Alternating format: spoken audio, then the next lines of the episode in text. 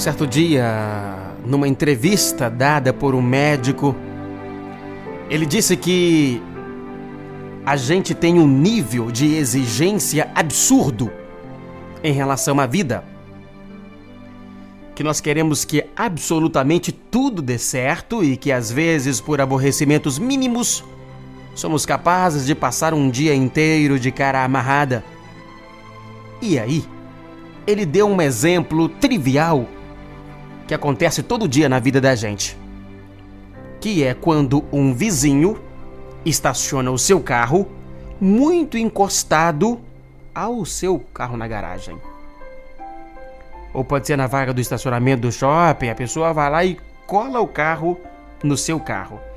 E em vez de simplesmente entrar então pela outra porta, já que a porta do motorista está bloqueada pelo outro carro, ao invés de entrar simplesmente pela outra porta e sair com o carro para tratar da sua vida, você bufa, pragueja, esperneia, estraga o seu dia por causa disso.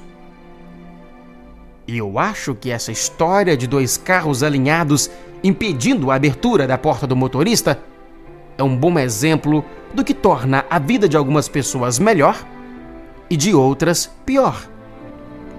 Tem gente que tem a vida muito parecida com a de seus amigos, mas não entende por que é que os amigos é que parecem ser tão mais felizes.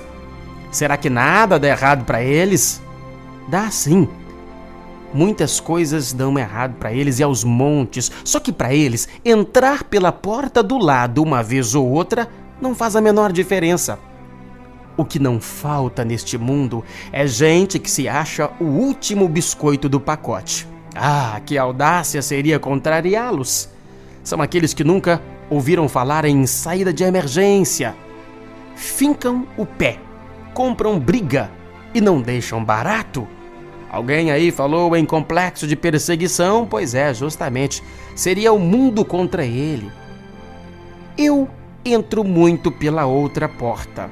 E às vezes eu saio por ela também. É incômodo, tem ali um freio de mão no meio do caminho, mas é um problema solúvel, dá para resolver, dá para seguir adiante.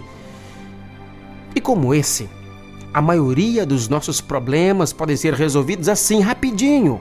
Basta um telefonema, um e-mail, um pedido de desculpas, um deixar barato. Eu ando deixando de graça, para ser sincero. 24 horas tem sido pouco para tudo que eu tenho que fazer, então eu não vou perder ainda mais tempo ficando mal-humorado. Se eu procurar, eu vou encontrar dezenas de situações irritantes e gente irritante também, pilhas de pessoas que vão atrasar o meu dia. E então, eu uso a porta do lado e eu vou tratar do que realmente é importante para mim. Eis a chave do mistério, a fórmula da felicidade, a essência do bom humor, a razão por que parece que tão pouca coisa na vida dos outros dá errado quando os desacertos da vida ameaçarem o seu bom humor. Não estrague o seu dia. O médico aqui mencionado no início da história, que deu entrevista, foi o Dr. Drauzio Varela, e ele aconselhou: use a porta do lado e mantenha sua harmonia. Lembre-se, o humor é contagiante para o bem e para o mal, portanto sorria e contagie todos ao seu redor com a sua alegria. A porta do lado pode ser uma boa entrada ou uma boa saída. Experimente. Gospel.